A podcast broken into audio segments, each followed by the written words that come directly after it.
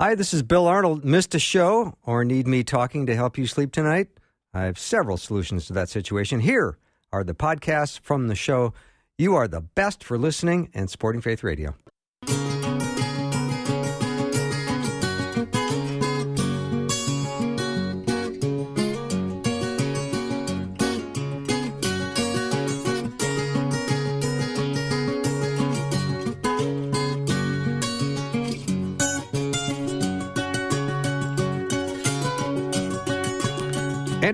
Welcome to Afternoons with Bill Arnold. I'm the Bill Arnold part of that sentence.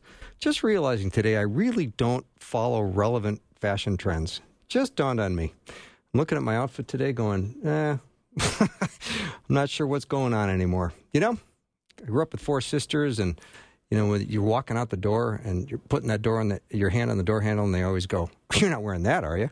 So maybe nothing's ever changed. Anyway, none of that matters. We've got a great show today. Uh, J. Warner Wallace will be joining me in just a minute. Hour two is the prayer series. We're going to continue that, and I'll be joined by Ann Graham Lotz today. So it's going to be a wonderful show. My guest, uh, Jim Wallace, is. Uh, has been a regular guest on the show and on Faith Radio. He's appeared with Susie Larson. I think he's also been on with Carmen. And he is the guest everyone wants to get, the speaker everyone wants to to hire, and the author that everyone wants to read. He's a former cold case homicide detective in Los Angeles, and he is also a senior fellow at the Colson Center for Christian Worldview, adjunct professor of apologetics at uh, Biola and uh, Southern Evangelical Seminary. He's also a faculty member at Summit Ministries. Jim, welcome back to the show. Hey, thanks for having me. Looking forward to talking today. Yeah. Every time you're on the show, I have to resist my inclination to ask for your autograph. Oh, wow, you're killing me. You're killing me with that. Uh, I can't help it. I didn't know who you. I you know I go back to my original story, Jim Wallace. I didn't know who you were, and, and I went to a breakfast and heard you speak, and I thought that is the best presentation of the gospel I've ever heard. Well, I can tell you that if I ever need to have a pick me up, I feel pretty bad about myself. I'm going to listen to your introductions of me because they're far better than my real story, like who I really am. So this is great. I'm going to now I know where to go to, to, to actually feel good about myself. Yeah. well, speaking of life uh, in Southern California, and you know the yeah. whole fact that you know nothing is really going on right now. What is it like for you to to not be on the road, not to be traveling, not to be speaking at live events? It is uh, tricky. We've had a few, you know, that people have managed, depending on the state. Of course, this is all before the holidays, so so that was a little bit different. Mm-hmm. And then since the holidays, of course, we haven't done really anything. But boy, I'll tell you what, you probably have seen this too. We've all learned how to um, do events virtually, right? We've all learned oh, yeah. like what cameras do we need to buy and what software are we going to use. I think we've all become. I think I'm weary of it though. I mean, if I had to do another like Zoom type event, would you really want to do it? I mean, I think everything no. has been reduced to Zoom, so I don't know that that's going to be able to hold for very long. But I think we do it to kind of navigate a new culture that we're living in right now. Yeah, so. I'll be real curious to see what happens when we all try to reset life though, and we go back out. Will what would what will it be like? I mean, many will continue to want to work from home or be able to do it part time. I think there's going to be some that are going to be reluctant to be in crowds, and maybe many will still continue to wear masks even when there's no need for them. Who knows? Well, that's my concern. Even with as a church, right? We, we Absolutely. get now. Uh, we have some churches here that have stayed open. Uh, they've been open really since Pentecost Sunday, so they've they've made a kind of made a stand in a culture that really was against that. Uh, so so good for them. But for a lot of churches that have have shut down during this time, what do they say? I think it's like six weeks of repeated behaviors before uh, a pattern becomes, you know, like um, a routine for you. Mm-hmm. Well, now we're well into that, right? So I'm, my fear is, uh, are we setting a new pattern, a pattern of dis- disassociation? Like you know, like on Sundays, I realize, boy, I have more time in my day if I just do this little Zoom thing. I hope we haven't set bad patterns that are um, that are going to hurt us long term. We'll see. Yeah. Um, at the, in the meantime, have you developed some fun little habits uh, as a result of you know more time at home, um, more runs, more more time outside, or has that all kind of been?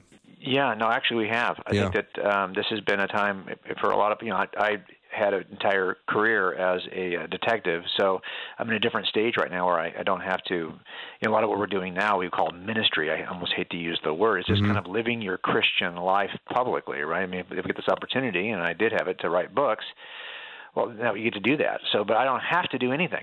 You know i could i could i'm retired. I could just stay home and do nothing yeah, right? And yeah. so that has caused us to to to, to try to, to live that way.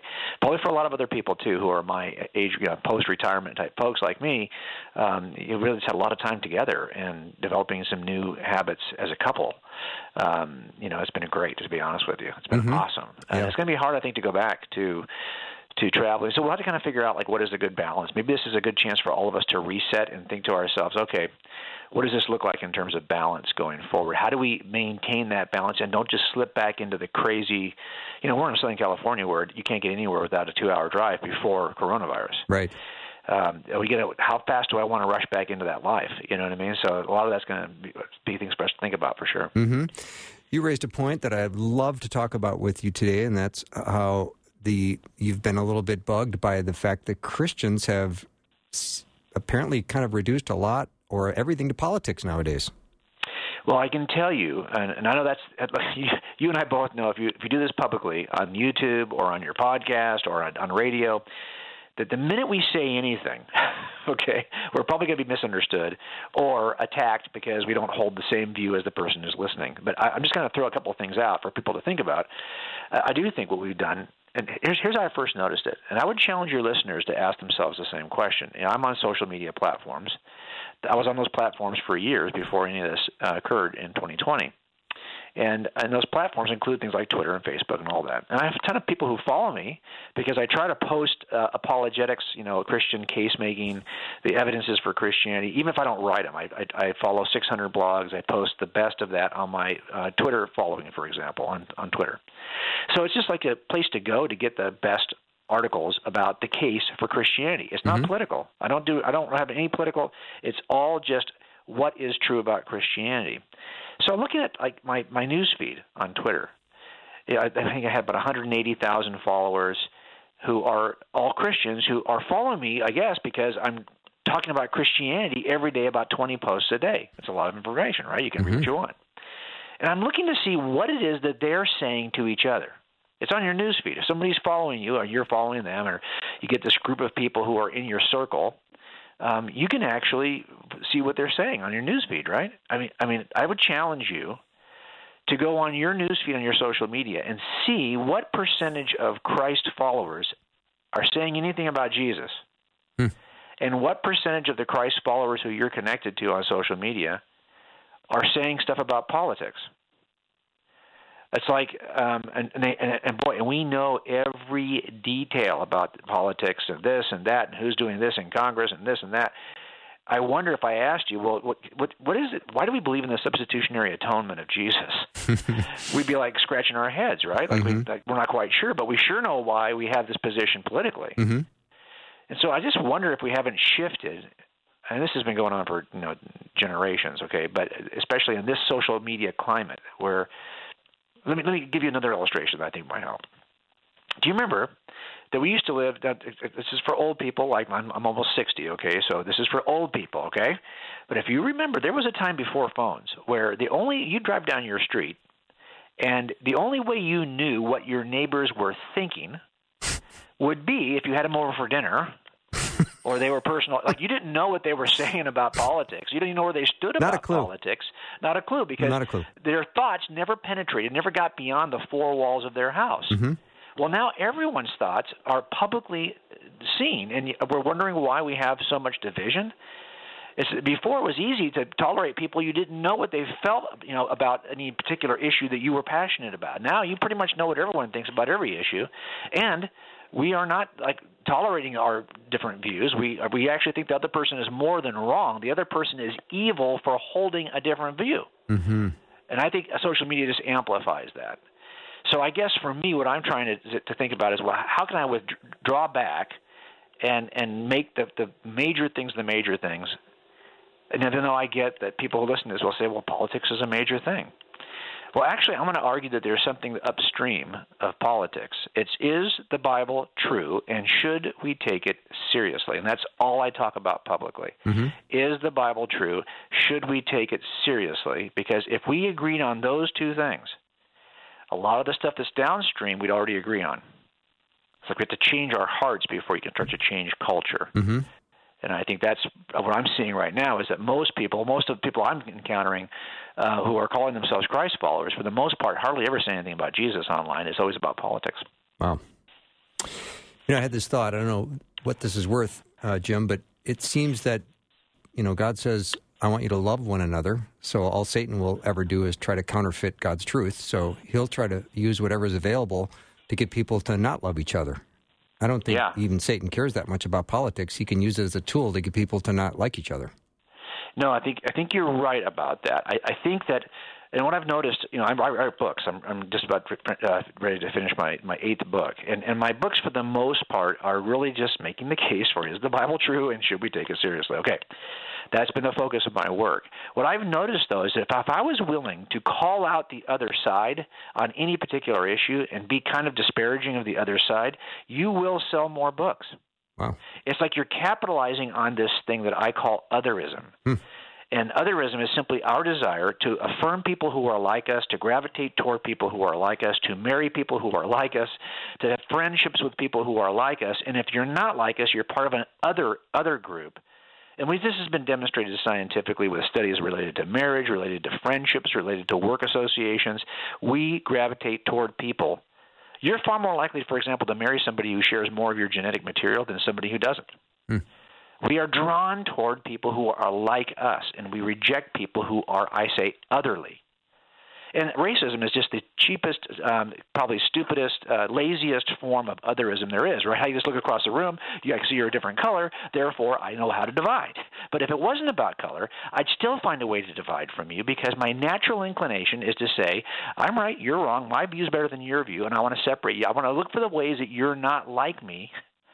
And if you write books, for example, that capitalize on what's different between us, those things will sell faster than ones that just make a case for truth. So I think this is where we are, I think, in culture. And those two things combined with social media, it doesn't surprise me that we're seeing the stuff that we're seeing and the kind of uh, vitriol that we're seeing.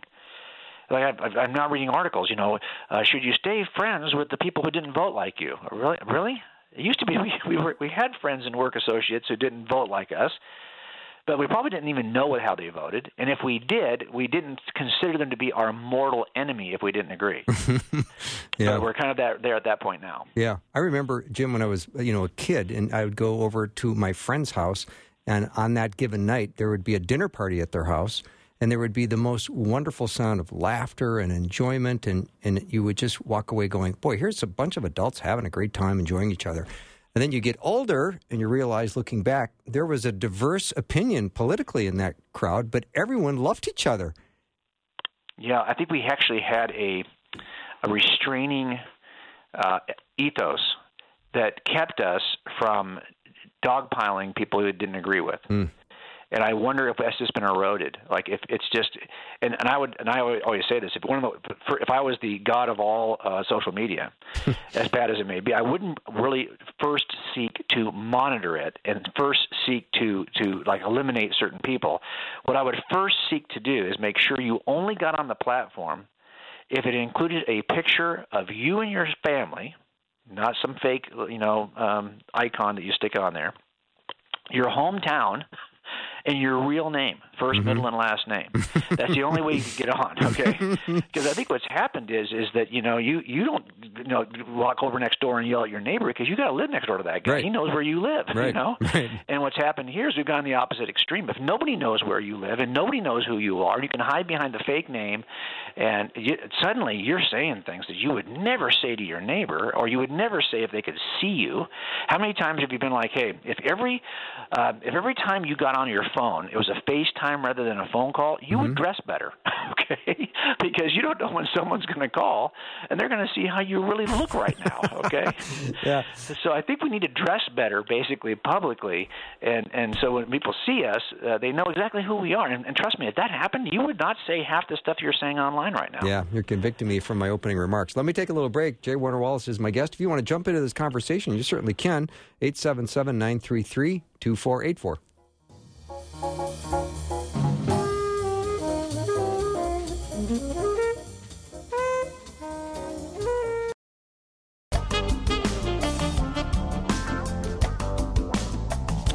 Jim Wallace is my guest today. Head over to coldcasechristianity.com. Coldcasechristianity.com.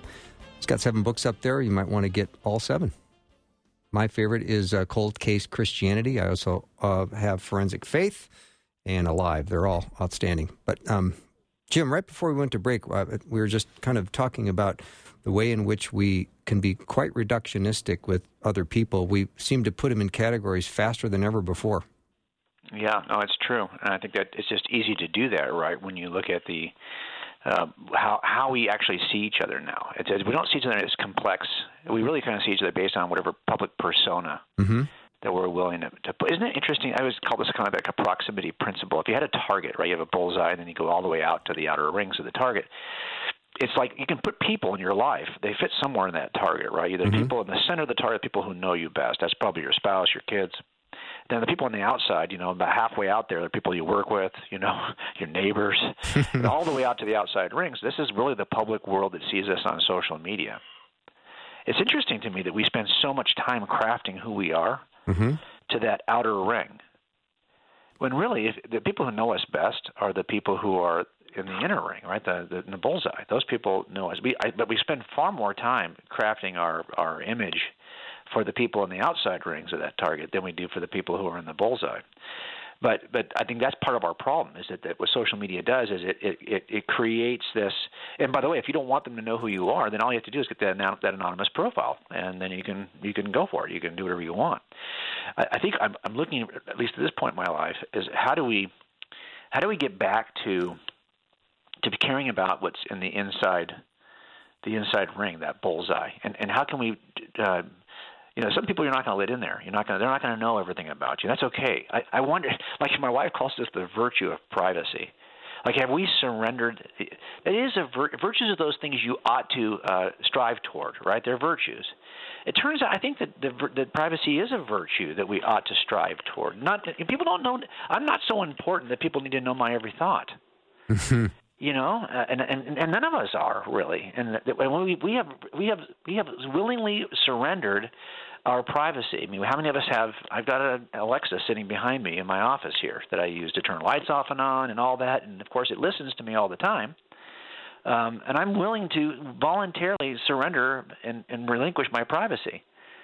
Um, but there is a virtue to this. I think at least um, I have a, a duty not to have every stupid, rotten thought that goes through my head um, thrown at the people I care the most about, right? Mm-hmm. Even thrown to the public. I mean, I just need to, like, you know, shut up. you know, there are those small areas where you may be able to contribute something. There's a lot of stuff that I don't know enough really to be able to speak freely about it. Although here I am with you in public radio, and we're doing that right now. So it's a definitely I've I've struggled with this, trying to think like what role what role do I play in that, and, and how should I balance that? Right, that's been part of the struggle I think for all of us now with the social media. It's interesting, Jim, because the privacy is a very important deal, and then I also think of things like you know modesty and purity and some things like that, which seem to get um, very easily compromised with social media. No, oh, well, absolutely. Well, look, here's the thing it's like uh, what I'm doing. I've decided when you first start, right? You're ambitious about that. Nobody writes a book; they want no one to read. So you find yourself um, doing whatever you can to help people find the book. Mm-hmm. But at some point, you got to just let go of all that and just say, okay, this is just a part of my life as an uh, as a Christian. I want to write about the things I can write about. If people are willing to read those things, then I'm going to contribute in that way. But the goal cannot be always to see well how how big can this platform get? How big can I grow this mm. platform, right? And that really is what social media does. You know that your kids would be much happier with thousands of people following them than they would with hundreds. They'd be much happier with thousands of likes on their picture than a hundred. And that causes us to only post the things that we think are going to be approved by the people we care the most about especially for young people, right? I mean, like you're you're just trying to craft a, a life, a version of your a fake version of your life that'll get the most clicks and get the most likes and get the most followers. And that's one of the problems with a, a system like this that really, you know, for example, the other thing you could do on social media is not list the number of anyone's followers. If you came on a profile and you did not know that there were a million people following that person, how many? I think that would change the way we behave. Mm-hmm right? I mean, you, I mean, if there's no way you could ever know how many people are following you, then you would not be like trying to look, open it up every day and see if you've got more people following you. I mean, there's a lot of what we're seeing is that the the, the way the the media is, the way the the pro um, the, the uh, um, the platform is, uh, actually dictates the way we behave. And because platforms allow you to hide and list how many people are following you and how many you're following, it it kind of it, there's a ranking system right? There's a ranking mm-hmm. system there where we actually judge each other based on the nature of our social media pl- platform.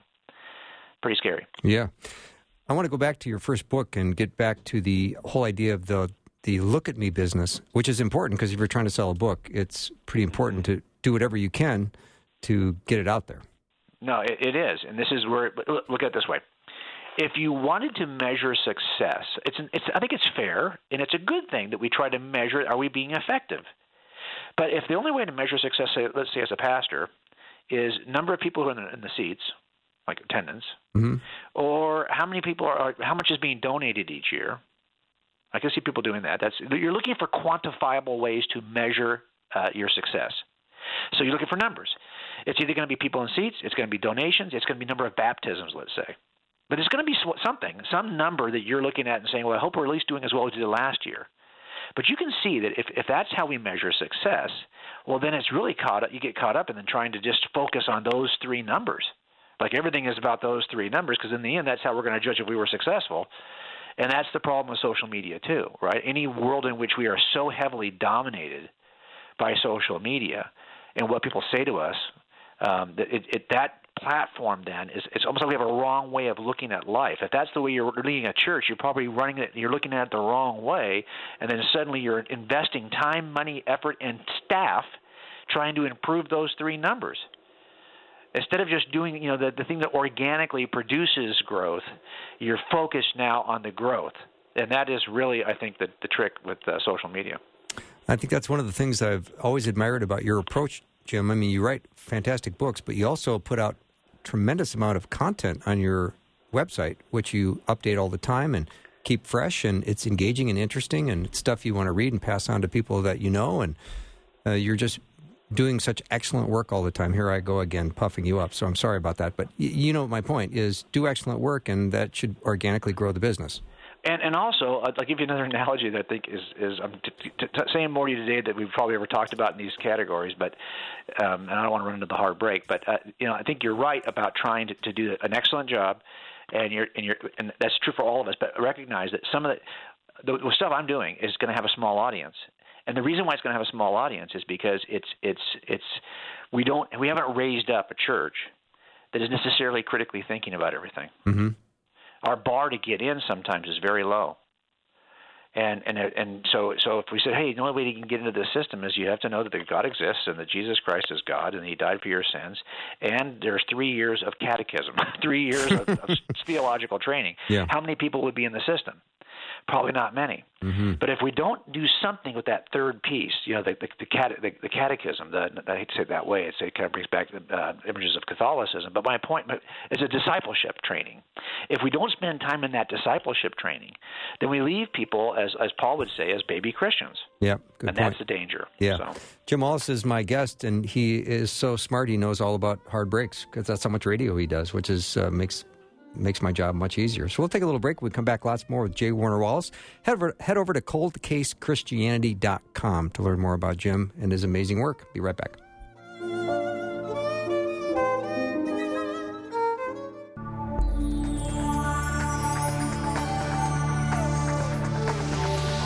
It's the afternoon show with Bill Arno. Prime time, drive time. Let's get it started.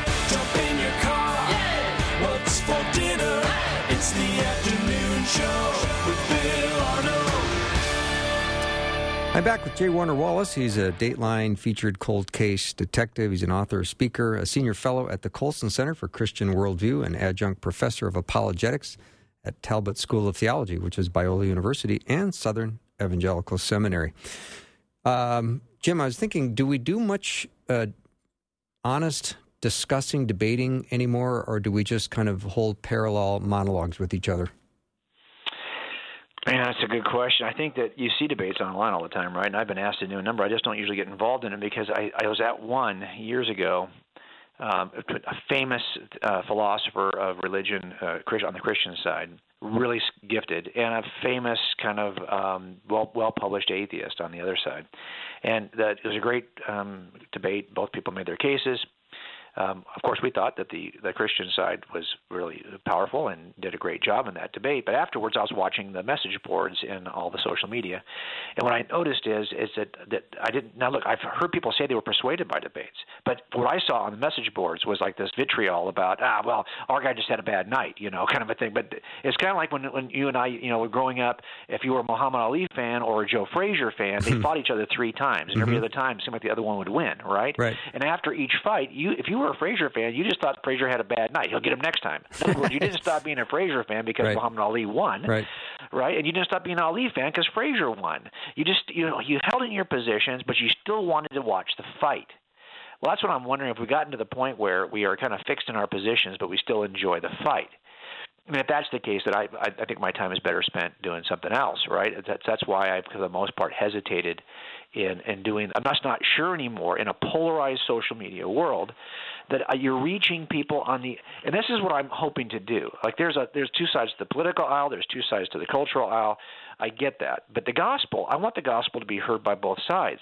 Because there are folks who might think they know the gospel, but they really don't. They have a twisted version of it, or they just have kind of got a cultural version of it. And there are people who never heard it at all. And I'm trying to reach both because I, I truly believe that in the end, that's the thing that changes you, right? It's it's it's um, it's it's an inside out transformation that Mhm. begins with God changing your heart first, and then it goes from there. Um, so I think that's part of. Uh, I don't know. You, you're having a unique uh, show, it seems to me, Bill, because you are um, interested and they kind of to kind of dig down. You've done shows on what is you know the gospel itself. You've done you've done more theological shows with people who have come on and spoken about the theological truths. But have you noticed that most? I mean, I mean, it's not true of your audience because you've cultivated an audience. But I find that a lot of Christians are just not interested in those deeper things, and that's to our own demise as a church. Hmm. And, and, here's the analogy I try to use. Um, okay, so the Chiefs are now uh, in the Super Bowl. Okay, there are a lot of really rabid Chief fans who will go to games in Arrowhead Stadium where they are like in dressed up or they're, they're half naked with their body painted red. You know, they've got they're painted the team logos on their chest. You know, or whatever. and they'll they'll say, "Hey, we are true Chief fans." And somebody else might say, "Well, yeah, I live in Birmingham and I'm a Chief fan too." Okay, uh, have you ever been to a game? Uh, no, I watch them on TV. Well, have you ever like taken your clothes off and painted your body red? well, no, actually, uh, that's kind of crazy, but I, I don't do that. I, I, I've got you know, I'm a Chief fan. Really, do you know what their what, what their uh, defensive philosophy is? Do they run a three-four or a four-three? Do they press in coverage, or do they is it man-to-man most of the time? Do you know what they're going to do next weekend? Well, I don't know anything about that, but I'm still a Chiefs fan. You're not a Chiefs fan. You don't even know what the philosophy is for their defense. Can you even name their offensive lineman? Well, not really, but I'm still a Chiefs fan. No, you're not. You don't know anything. As a matter of fact, they'll say to you in Birmingham, "Well, look, I, okay, I'm a Chiefs fan, but you're like a nut job. Okay, you're like a lunatic. Okay, that's a little bit crazy. I got enough Chief fan in my life. Okay, I know mm-hmm. enough about the Chiefs to call myself a Chiefs fan. Okay, I don't have to be obsessed about it or make it my everything. And this guy's th- and the other guy who's painted red right now is thinking I run everything through my Chief fandom. okay, well, this is kind of how the church looks at those of us who think, no, we ought to like this should be our everything, right? We should know enough about Christianity to be able to parse out what's true and what's false, and be able to make this case. I, I know if they run a four-three or a three-four. I know if they're in press coverage most of the time. I know who their players are. In other words, we kind of over here on this side wonder. And by the way, we look at that other group, you know, those fans in Birmingham, and we think, are they really fans at all? We kind of look at the church that doesn't even care to know these things, or can't distinguish between these things or doesn't even know what the biblical worldview is related to, say, human you know, anthropology, or related to the you know the substitutionary atonement of Jesus, or related to the deity of Jesus, and they'll deny half of these things because they don't know what they are. But they'll say, "I got enough Jesus in my life to call myself a, a Christ follower. I don't need to know all that." And that's true if you're on your deathbed, okay? Mm-hmm. But but Paul says you can't stay in that position, the baby Christian position. But it's interesting that they truly do look at us as though we're painting our, you know, ourselves red in the stadium, right? Mhm. Like that's just over the top. But we would argue that, that I think a little bit we want to say, I'm not quite sure you can know enough. Jesus did say this in Matthew 7, right? He said, hey, a lot of people say you're healing things and doing things in my, my name, but I'm going to say I never knew you. And I just wonder, I, I, that to me, when I read that verse for the first time, I think it's 721. I got to go back and take a look, but um, it shook me. You know, like, oh wow, uh, could I be in that position?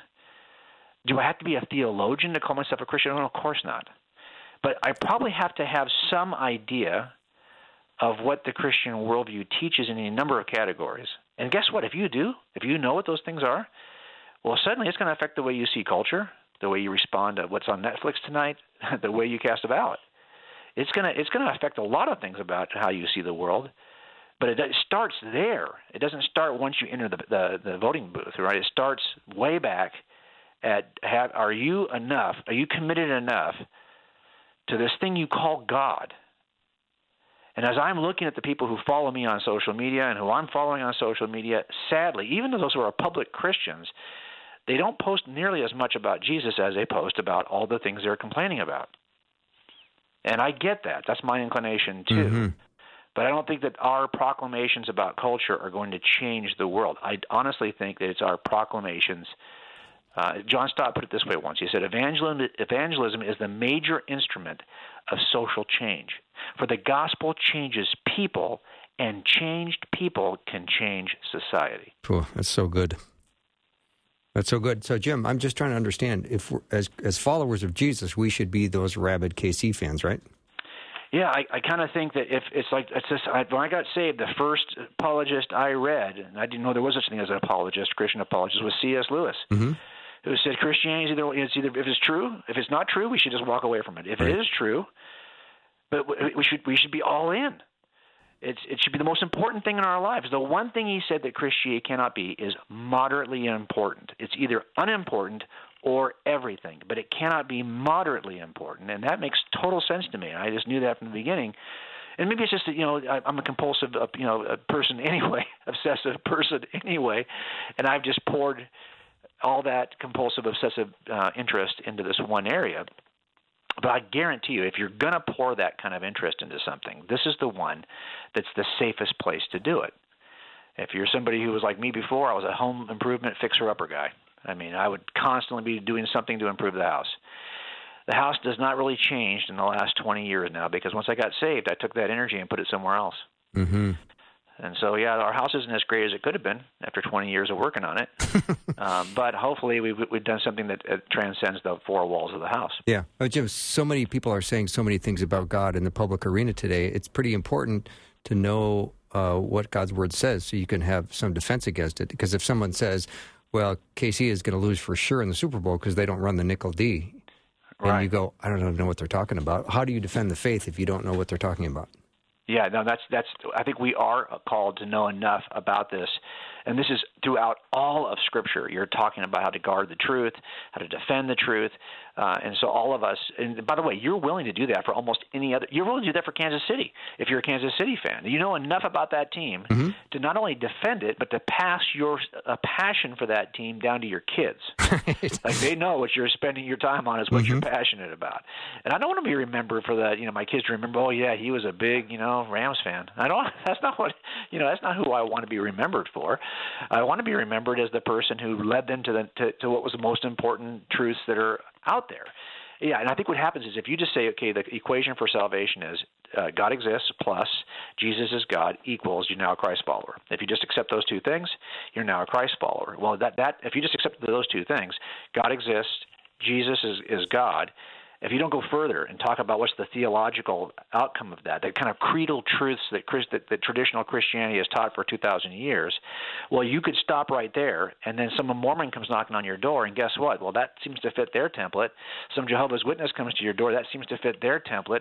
Some progressive church you're, you happen to be sitting in is completely misunderstood the, uh, you know, all the basic tenets of Christianity. Well, that seems to fit. If all I have is that first two, it turns out what we want to do is we want to add God exists Jesus is God, plus all of those truths, those theological rich truths that keep you and point you to the real Jesus. And I think what we've done as a church is we've kind of got the first two. That's you know, if you're going to share with your friend, you're not going to If, you, if your friend was to accept Christ, you're not going to say, okay, good, now I'm going to give you this Bible. I want you to read the letters of Paul. We're going to talk again in two weeks, okay? Because that's probably the thing we're not going to do. Once our family members have kind of accepted Christ, they're kind of on their own, right? They're like, oh, woohoo, we're done. no, we just began mm-hmm. because you can lead to all kinds of false truths about Jesus if we don't take the time to actually help people see what is true theologically. That's that kind of deep. That's the painting, and with every stroke of painting that red paint on your on your chest, that's what we're doing. Because now, now you're one of those crazy people who thinks it's got to be all that stuff too. Well, no, I'm not saying it has to be a bunch of extra stuff, but if we're not careful, we'll end up worshiping the wrong Jesus. Hmm. Um, we're going to go to break in a couple of minutes here, but I, I, in the conversation we had prior to the show, Jim, uh, you prompted this subject, and I do want to talk. There's very few people whose mind I would want to engage on this topic, but yours at the top of the list, and I would be interested in hearing your response to the riot at the Capitol a couple weeks ago. Yeah, I, I think that's something that has troubled me to figure out. Like, what what role do we play? You're like me. We're public Christians who have time to speak on these issues. Um, if we don't speak on these issues, is that lack of you know it's kind of like silence is violence kind of a thing, right? If we don't say something, then suddenly we're either affirming it or ignoring it. And and I don't I, I don't I don't talk about political current events on either side. So I cannot be accused of being silent on one side or the other. But I do think there are some commonalities. And that's where I think we need to be able to kind of master like what about these current events actually demonstrates that a Christian worldview is true. That's what I'm most interested in. Not mm-hmm. where do you stand on this issue? What do you think about that? Here's what I, I I'm watching the whole thing and saying, wow, there's stuff that's happening across the country that just repeatedly affirms our Christian worldview. What I love about Christianity is that it, it, it, it describes the world the way it really is. And uh, even even the, these tragedies, like we see, like the rioting and all of that stuff. And so I don't know if we're up against this hard break, but I'll tell you, I think that is something we need to think about as a group. Is is um, does this thing we're seeing is it best explained by our Christian worldview or by some other worldview?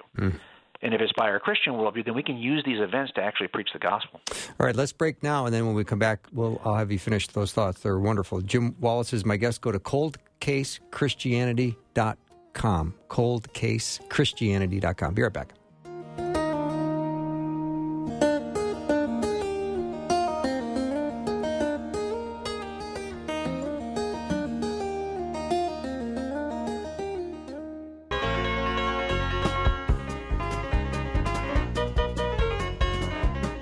Welcome back to the show. J. Warner Wallace is my guest. Head over to coldcasechristianity.com. He's got so much content over there. You will love it. All right, uh, Jim, let's pick up a little bit where we left off, uh, just as we discussed the uh, Capitol events of a couple weeks ago and what we can learn. Yeah. Okay. So, I mean, again, I'm going to say some stuff that's probably going to seem like it's not. You know, everyone wants somebody who will uh, speak out and affirm their position, right? Of course. So they can say, okay, this guy agrees with me. Uh, I'm going to back up a little to a worldview level. Um, I'm never surprised when people on either side of any divide, if it's a cultural divide or a political divide, behave poorly, because there are no real good guys or bad guys. We're all the same guy, and we're all fallen. And this is the thing that is demonstrated in all of this is that there's there's a, a false view of the world out there called critical theory, right? That kind of argues their core belief is that we are all by nature really good, but we are often corrupted by systems. And these systems then take the the, the, the, the good people we could be and pervert them and puts us in places where we behave poorly. So we have a systemic problem rather than a heart problem. But that assumes a worldview that isn't true. Is that I, I, if, if if it's true that we're all naturally good people, really? Okay, so we don't have to teach. You never have to teach your children to be selfish. They are born that way. You don't need to teach your children to steal from their brother. They'll do that naturally. You don't need to teach their your children to be impatient. They are naturally impatient. We have to teach them these hard virtues because they aren't part of our natural condition. And I don't care who you're raising. This is the nature of how we are born. Even if I'm not a Christian, it would be obvious to me that we're not good by nature. We're greedy by nature. We want sex, money, power. Those are the three things we all that could be good, but they could also be perverted towards something evil. And we have a tendency to do that. So it's not that the system, I guarantee you, you can devise some system you think is better. You could put people in it, they're going to corrupt it. and you're going to have the same rotten behavior, but they just manage to manipulate that system. So, this idea that everything in life is about politics or about power and oppression and struggles for power and struggles for oppression assumes that if you could somehow change the system and get everything level, that people wouldn't still figure out a way to claw for oppression and power. They would. Mm-hmm. It's, it's going to happen because this is our default position. And Christianity teaches this, this biblical anthropology. Who are we according to the scriptures? Well, no one is good. No one seeks after God. We are all uh, uh, the offspring and descendants of uh, the fall, the first fallen couple. We have a sin nature, and and and the only thing that ever changes that nothing really changes it. I mean, even after accepting Christ as Lord, I mean, I, I certainly feel like I'm called to better behavior, and I feel God's Spirit is directing me toward better behavior. But in the end, I'm still a mess who needs what Jesus did on that cross every day. And so when I watch things like the, like the like any riot we see on either side of the aisle, what you typically find is that when the riot occurs, if it's one side of the aisle, they either say, "Well, that was that wasn't really us. That was a bunch of imposters," or "Those are people who I don't represent. They don't represent me." Well, look, we're all the same people group. And I'm not going to be surprised when I see that whatever hijinks one political side tried to play when the other was in power, as soon as it flips, the other side will try the same hijinks because we're still the same fallen people group. And I also know that if, if, and as I see like secular humanists and people who are atheists don't believe in God, most of them hold a position that people are generally good by nature and they're corrupted by their upbringing, by the systems that are in place that corrupt them. But I think that should at least cause us to pause. Do we really believe that that worldview is true, given that I can pretty much demonstrate that that view of humans isn't true? And it ought to cause us to question that worldview in its entirety. So when I'm watching these things happen, of course, this is a guy who like watches. I've seen every kind of good person, according to people, do a murder and mm-hmm. be guilty of a murder. And if you do that long enough, you're like, really? Okay, so anyone can put that face out there, but we're all the same killer. We just haven't been provoked, or we just haven't been in that scenario. But if we were in that scenario, I'd never think, oh, I would never do that. I just learned a long time ago that, that and this is why. How many times do you hear like even one of our own? Uh, would this happen recently with a very famous apologist, right, Ravi Zacharias? Mm-hmm. The first response from Ravi's team was, "This does not comport with the man we knew." Mm-hmm. And I, my first thought is, "Oh, trust me, it never comports with the guy who did it." Okay, because because that view of humans is not a biblical view of humans. The biblical view of humans is you're that dirty, nasty, little secretive thing. That you're that guy. I'm that guy. We're all that guy. Mm-hmm. And but for the grace of God, um, we'd be in the exact same situation. That's just that's a profound uh, reminder, Jim. So I, I appreciate that. I mean, you do see things that happen on the news where there might be someone that you know robs a convenience store and everything's on tape and you know on the person gets arrested and they say that's just not me. Yeah. I mean yeah. that that's not who I am. It's like well actually it is because you we, you did it and you got arrested and you were on yeah. tape doing it. So that is yeah. you.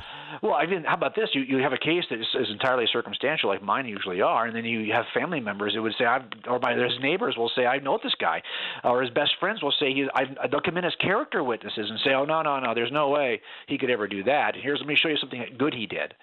And, and this is true. You could find something good that Ted Bundy did, okay? Right. About the only person you probably can't find something good was probably Richard Ramirez, right? But I mean, yeah. pretty much everybody else, yeah. uh, unless you get following a true crazy.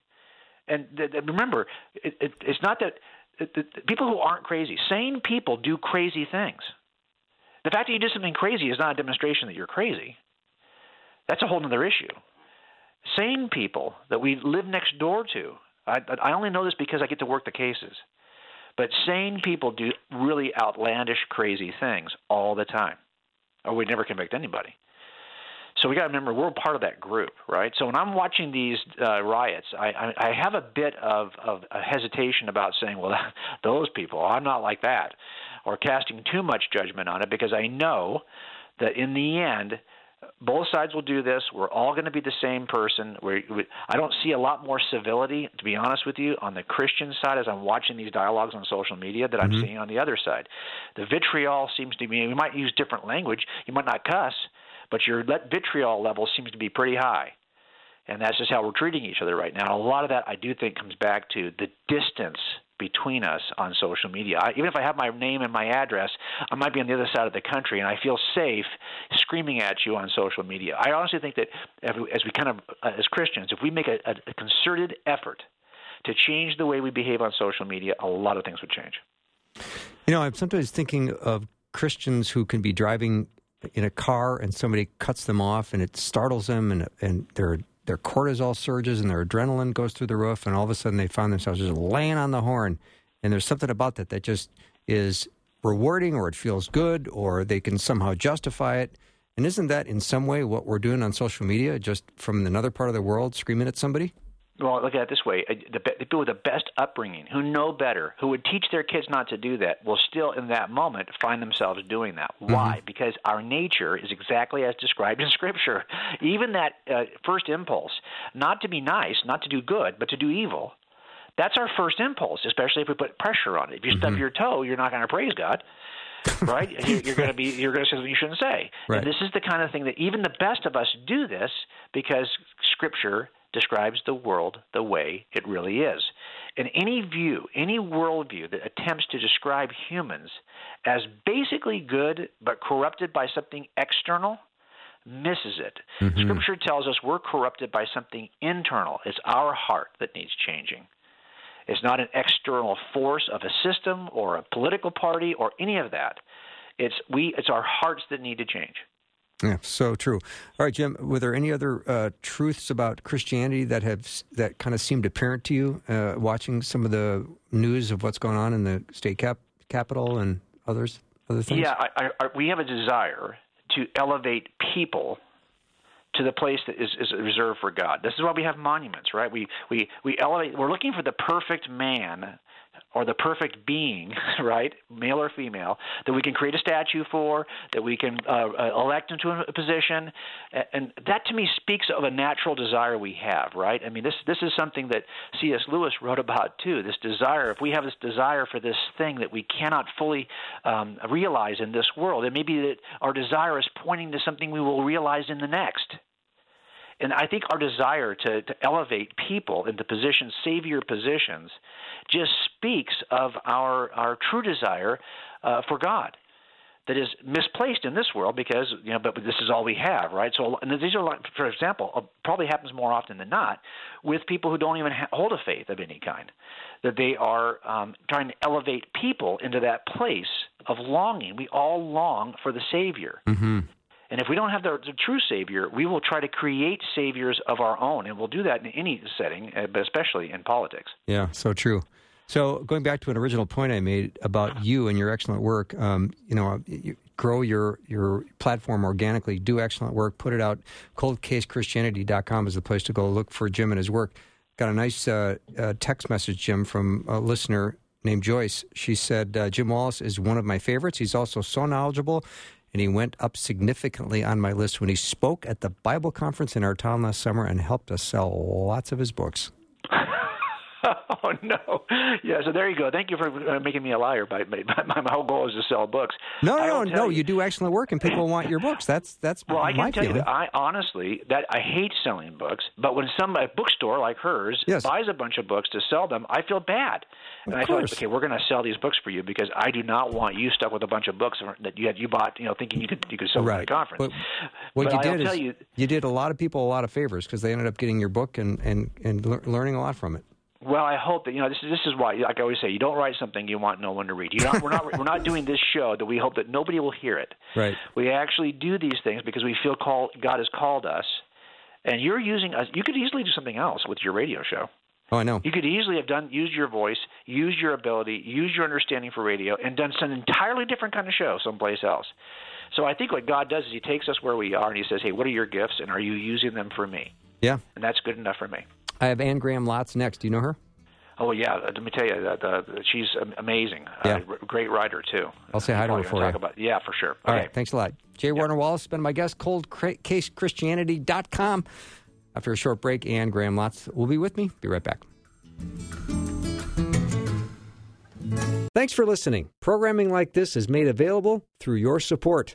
Information available at myfaithradio.com.